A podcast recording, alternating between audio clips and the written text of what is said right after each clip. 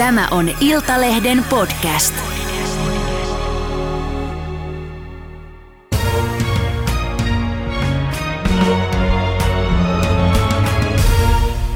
Tervetuloa ulkopoliittisen instituutin johtaja Mika Aaltola. Kiitoksia. Kiovan lähistöllä sijaitsevan Putsan kaupungin satojen siviilien ruumiit ja tela- teloitukset venäläisjoukkojen, venäläisjoukkojen toimesta järkyttävät niin paljon, että ei oikein sanoja eikä ymmärrystä, ymmärrystä riitä.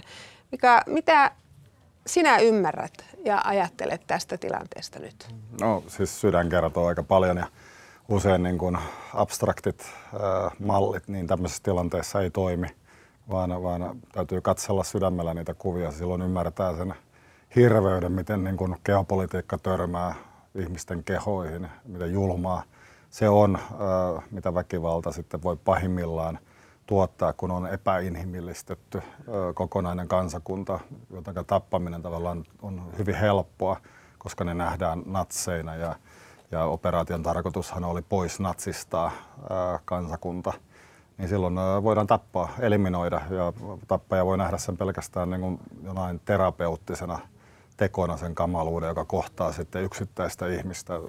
On kamalia ne kuvat sieltä, sieltä erityisesti mieleen on jäänyt nämä poltetut ää, naisten ruumiit ja jokainen voi kuvitella, että mitä, mitä se tarkoittaa, miten siihen tilanteeseen on päädytty. Ää, Eli tuommoisessa kauheudessa niin tietenkin tärkeää tutkittaessa, mutta toisaalta mm. kansainvälinen mm. politiikka ei ole mikään rikosoikeus, eli, eli voiman viidakon lait jyllää ja, ja, ja niillä on aika ikiaikainen mekanismi, miten ne, miten ne toimii. Mm. Zelenski äh, kyseli YK äh, turvallisuusneuvoston äh, perään ja sanoi, että mitä virkaa on, jos turvaa ja rauhaa ei maailmassa pystytä takaamaan. Mm, kyllähän ehdotti, että jos et tätä kykene hoitamaan asioita, niin miksi tätä lopeta itse. Niin. Ja tämä tietenkin on taas yksi haaste kansainväliselle hallinnalle. Syyria oli toinen, eli näissä perinteisissä sodan ja rauhan keskeisissä asioissa YK on, turvallisuusneuvosto ei kykene toimimaan, eli siinä keskeisimmässä mandaatissa, niin, niin ei päästä enää eteenpäin. Ja sitten on tullut uusia hallinnan alueita kyberistä aina, aina, aina sosiaaliseen mediaan, eli Eli niitä, niiden kääntämään regulaatio ei onnistu maailman tasolla. Eli tässä edessä on niin kuin aika synkkiä näkymiä siitä, miten hallinto pettää. Se petti niin kuin koronassa, se pettää tässä sodan ja rauhan kysymyksissä, mm. se pettää, pettää niin kuin isossa joukossa asioita, jotka linkittyy suoraan ihmisten arkiseen elämään. Ja se tietenkin etäännyttää maailman kansalaisia siis siitä, siitä että olisi jokin taho, joka sitten viime kädessä voi puuttua asioihin sellaista ei ole, ikävä kyllä. Tuommoiset kauheudet voi toistua. Sellaista ei ole, se on nähty. Sä oot sanonut, että lännessä pitäisi nyt sisäistää Venäjän valitsema strateginen tie.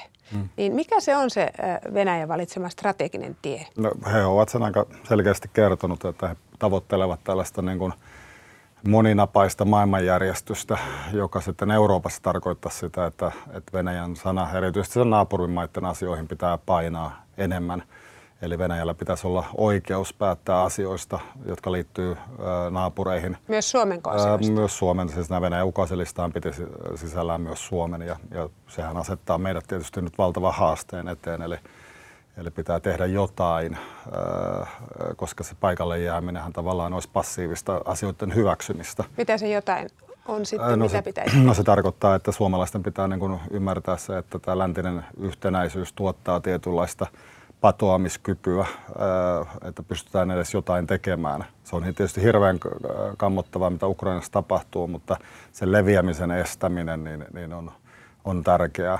Sota on peto, kun se pääsee irti ja sitä ei kontrolloi oikeastaan kukaan ja se vaan e-, epäinhimillistää yhä enemmän asioita. Eli tämä Venäjän patoaminen on se, mitä me voimme tehdä, että pystyttäisiin pitämään niin kuin oma itsenäisyytemme täällä täällä, täällä Pohjolan perukoilla ää, aukottomana.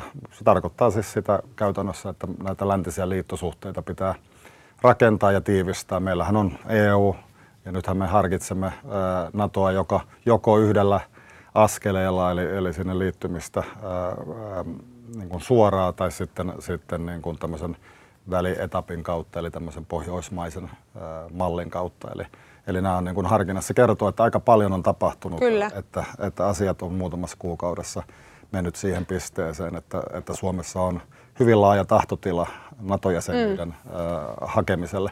Venäjän haaste siis pitää kohdata, Venäjä pitää padota. Äh, totta kai se ei ole helppoa, mutta, mutta kyllä tässä yksi sukupolvi ihmisiä menee ennen kuin äh, nuo veriset tapahtumat tuolla Ukrainassa unohtuu, saatika sitten, jos ne vielä leviää siellä. Mm, vähintään voi sanoa. No vähintään, vähintään. nämä on sukupolvien mm. mittaisia asioita. Voit kuvitella sitä, sitä ukrainalaisten kokemustä Juuri Venäjästä, näin. tai hyökkäyssota tai tuhoamissota, poltetun maan taktiikka, ihmisyyttä vastaan tehdyt rikokset, ei ne unohdu yksittäisen ihmisen mielestä. Siis se suuri vääryys ja epäoikeudenmukaisuus, joka on, on kohdannut heitä, kun he on menettäneet perheitään ja sukulaisiaan ja tavallaan se arjen peruselementit ovat Kyllä. hävinnyt. Se on hyvin kiduttavaa ja tietenkin se herättää sitten pelkoa ja kauhua, joka, joka niin kuin ruokkii sitä väkivaltaa siellä, siellä Ukrainassa tällä hetkellä. Mm. Puhutaan kohta myös tuosta patoamisesta vielä, että m- miten Venäjä sitten voidaan padota, mutta hetki ä, Putinista. Sä varoitit mm. Twitterissä Putinin fasistisesta ajattelusta. Mm. Niin avaa nyt vähän. No siis fasismi on tunnettu piirre. Se liittyy tietysti pidempi vielä traditio tämmöistä yksivaltaistumista. Jos mennään tässä vaikka parin sadan vuoden jaksolla ja katsotaan tämmöisiä esimerkkimaita. Ensimmäisenä tietysti kaikille tulee mieleen siis Saksa – fasismi eri muodot mm. 30-luvulla Euroopassa. Se tarkoittaa siis harvainvaltaistumista, diktatuurin mahdollistamista. Se tarkoittaa sisäisten vihollisten löytämistä, heidän vainoamistaan, niin kuin Venäjällä on tapahtunut. Se tarkoittaa ulkoisten vihollisten löytämistä, joita nyt löydetään sitten Ukrainasta, heidän tuhoamistaan. Ja nämä sisäiset ja ulkoiset menee aika usein sekaisin sitten vielä. Mm. Keksitään tämmöinen suuri valhe, jota, jota, joka niin kuin agitoi, äh, saa ihmiset hurmokseen, eli hurme saa hurmokseen. Se on hyvin pelottava ilmiö. Selkeästi melko tavalliset äh, Venäjän kansalaiset Venäjällä äh, näkevät tämän sodan oikeutettuna ja sen tappamisen oikeutettuna, koska heille syötetään sitä isoa valhetta Venäjän televisiokanavien kautta. Kyllä. Ja, ja tämä ilmiö ei ole sellainen, että meidän kannattaisi niin olla hirveän toiveikkaita sen suhteen, että kas kummaa ihmiset heräsivät, heräsivät ja lähtivät kaduille ja mm. demokratia voitti. Näin se ei usein mene, vaan se synkistyy ennen, ennen sitten, kun se päätyy ehkä omaan mahdottomuuteensa, koska ää, kun hallinto on niin tehoton, että se ei kykene enää tuottamaan näitä ulkoisia operaatioita, eikä se lipun ympärille kokoontuminen enää onnistu, mm. niin sitten se hallinto rupeaa vähitellen hapertumaan ja sitten siellä astuu kulisseista tahoja, jotka sanoo, että he kykenisivät tekemään sen tehokkaammin sen julmuuden. Ää, mutta ehkä sitten jonain päivänä myös niitä, jotka ovat sitä mieltä, että tässä ei ole mitään järkeä. Tämä sattuu meihin liikaa mm. ää, taloudellisesti, sotilaallisesti.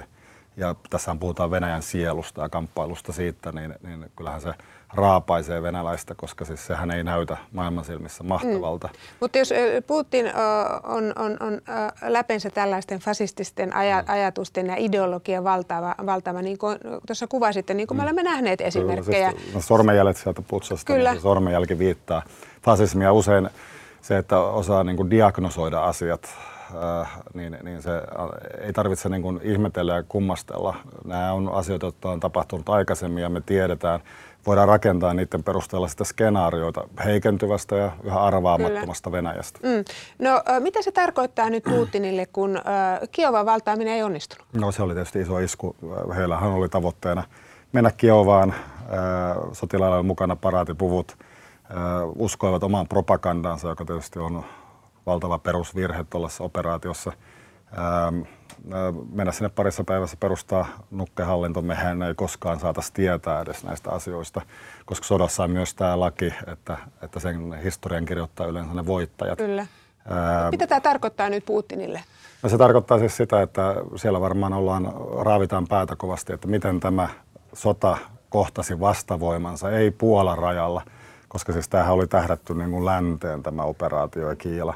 Miten se ei kohdannut vastavoimaa siellä, vaan se kohtasi sen jo Ukrainassa, kun kuviteltiin, että, että ukrainalaiset on jotenkin aivopesty johonkin läntiseen hapatukseen ja he eivät itse asiassa halua olla vapaita, vaan haluavat olla osa Venäjää, niin, niin kyllähän se tuottaa Putinille ison ongelman, että miten hän on epäonnistunut, miten voidaan venäläisille myydä ää, sitten edes ne rippeet, joita voidaan kutsua voitoksi sitten, sitten ää, toukokuun voitonpäivän paraatissa. Mm. Tässähän on kiire ja, ja Venäjä on, on heikko ja on vaikea ehkä nähdä, että se pystyy kokoamaan voimiaan – se on käyttänyt 70 prosenttia kaikista resursseistaan, mitä sillä, sillä tuomalla, tuon kaltaisessa konventionaalisessa sodassa on. Mm. Se on aika paljon, ei, ei sieltä välttämättä irtoa sitten äh, lisää resursseja, koska sitä kalustoa ei ole, joka olisi käyttökelpoista.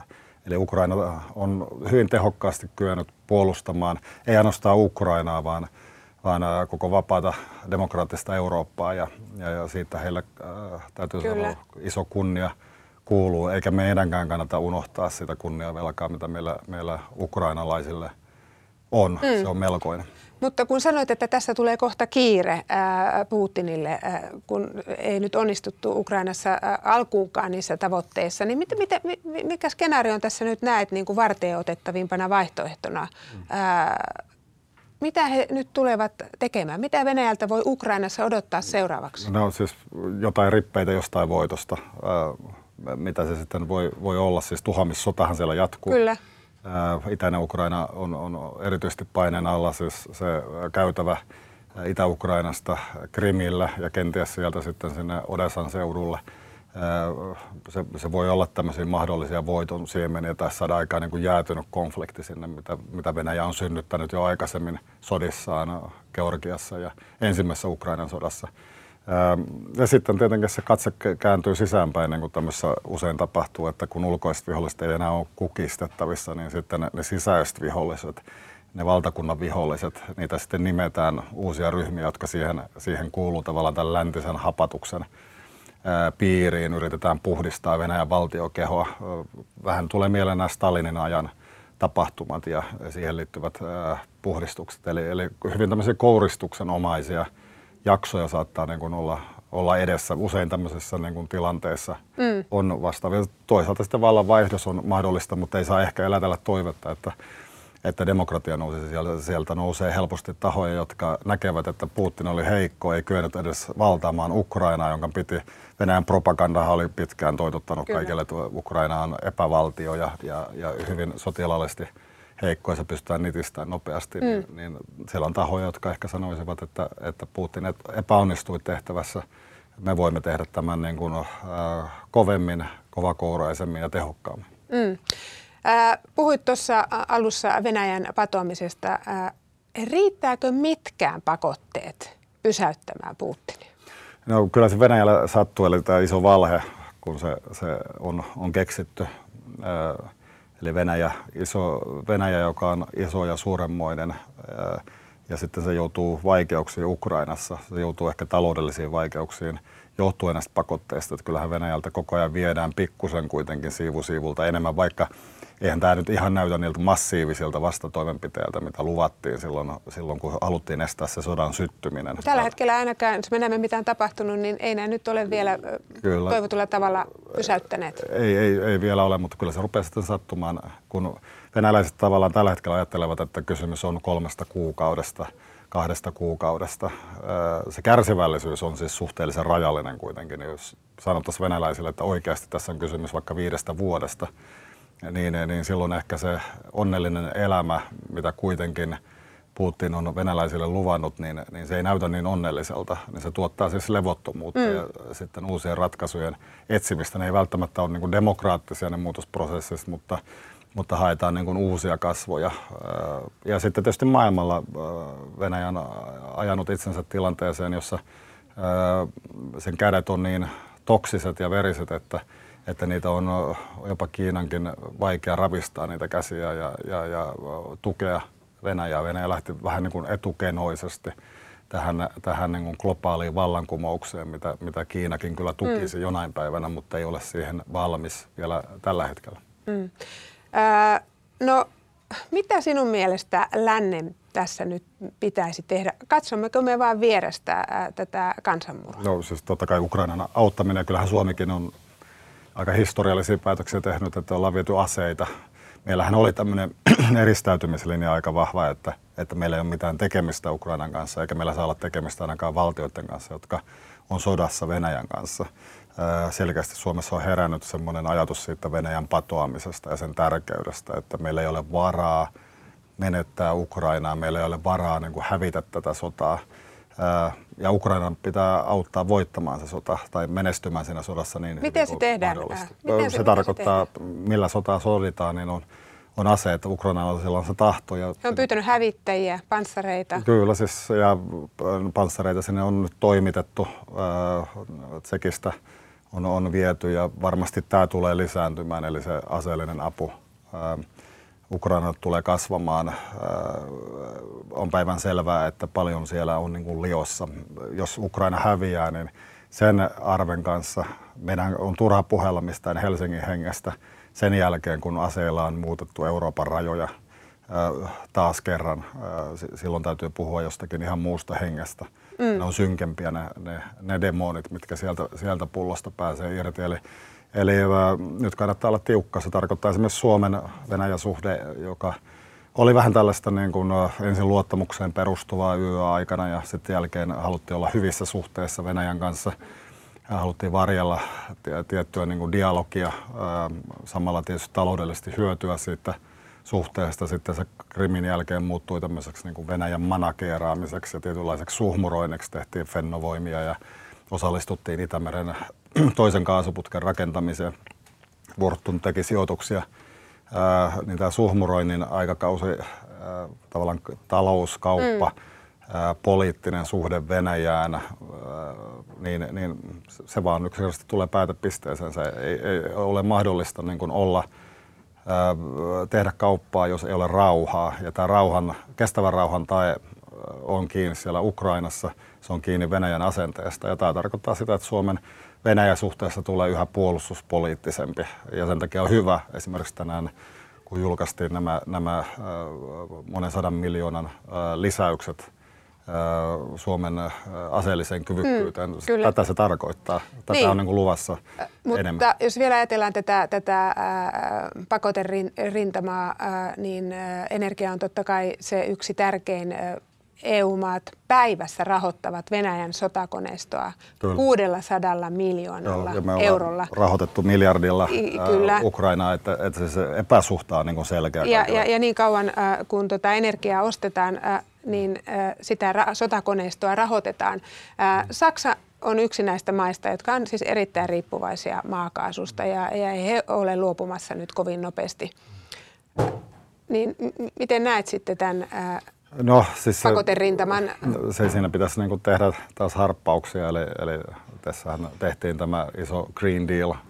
Viime äh, kesänä haluttiin nopeuttaa tätä siirtymää äh, ja, ja, ja nyt sitä pitää edelleen no, nopeuttaa. Saksa lupasi rakentaa esimerkiksi LNG-satamia Yhdysvalloille jo Trumpin aikana, että yhdysvaltalainen energia pääsee. Yhdysvallat on maailman suurimpia, jos ei suurin öljyn kaasun tuottaja. Mm, tämä vie vaan aikaa. Se nyt. vie aikaa ja se maksaa tietysti. Mm. Se LNG ei ole, ole halpa. Että tavallaan se venäläinen energia on ollut halpaa, ne putket on aikoinaan rakennettu ja sitä kautta Saksan teollisuus on voinut viedä autoja Kiinaan ja, ja, ja homma tavallaan on toiminut kaikkien kannalta edullisesti. Samalla sitten ei ollut havahduttu siihen, että itse asiassa tähän avaa vaikutussuhteen suoraan niin kuin Euroopan Kyllä. sydämeen, koska Saksa ei kykene niin kuin toimimaan geostrategisesti järkevällä tavalla. Koko Merkelin aikatavallan oli tällaista. Nyt se avahtuminen on tapahtunut, eli, eli kyllä Saksassa siis on aitoa halua siirtyä pois siitä riippuvuudesta, mikä heillä on. Mm. Kyllä he ymmärtävät, että, että, että heidän pitää niin kuin pestä kätensä tästä asiasta. Se tarkoittaa sitä, että kyllä tässä niin kuin tietyllä kuukausien ja vuosien Varmastikin jänteellä. vuosien jänteellä, jos kyllä, ajatellaan. Eikä mutta, Saksa ole tietenkään ainut maa, mutta ihmiset kuitenkin kyllä, ku, kuolee siellä. Mutta kyllä se Venäjälle on iso. Siis Venäjähän mm. tarvitsee tätä öljy- ja kaasutulojaan. Ja, ja, ja aikoinaan Neuvostoliiton yksi keskeinen romahduksen syy oli se, että öljyn hinta äkillisesti laski, kun Persialahden maat äh, pumppasivat öljyä enemmän maailmanmarkkinoille. Mm Eli, eli kyllä Venäjälläkin varmasti mietitään tätä. Ja lännessä ehkä kannattaisi luopua niistä ajatuksista, että tässä pitäisi Venäjälle antaa jonkunlainen kasvoja säilyttävä vaihtoehto, reitti niin kuin ulos.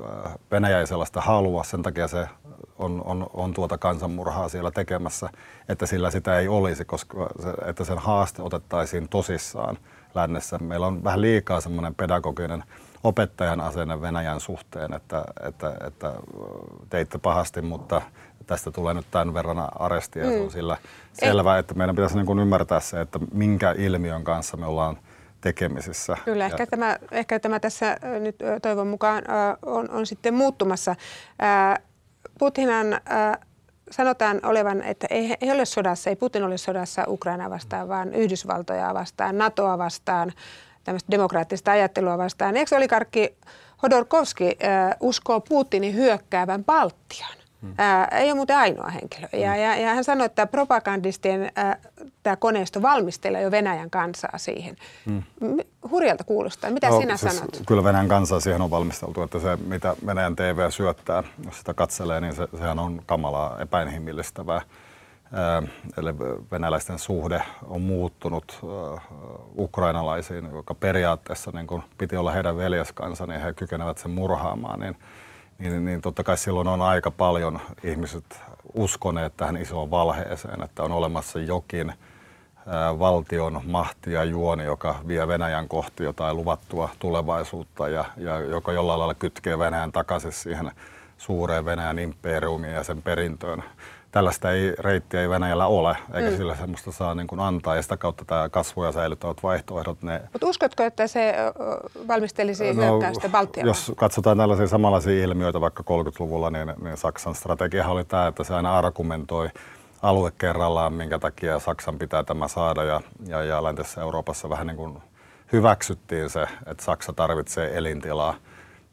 Tämä maa kerrallaan pala palalta taktiikka, niin, niin, niin saattaa hyvinkin olla se, mitä Venäjä tavoitteli, mutta onko Venäjällä siihen mahtia, niin se on toinen asia.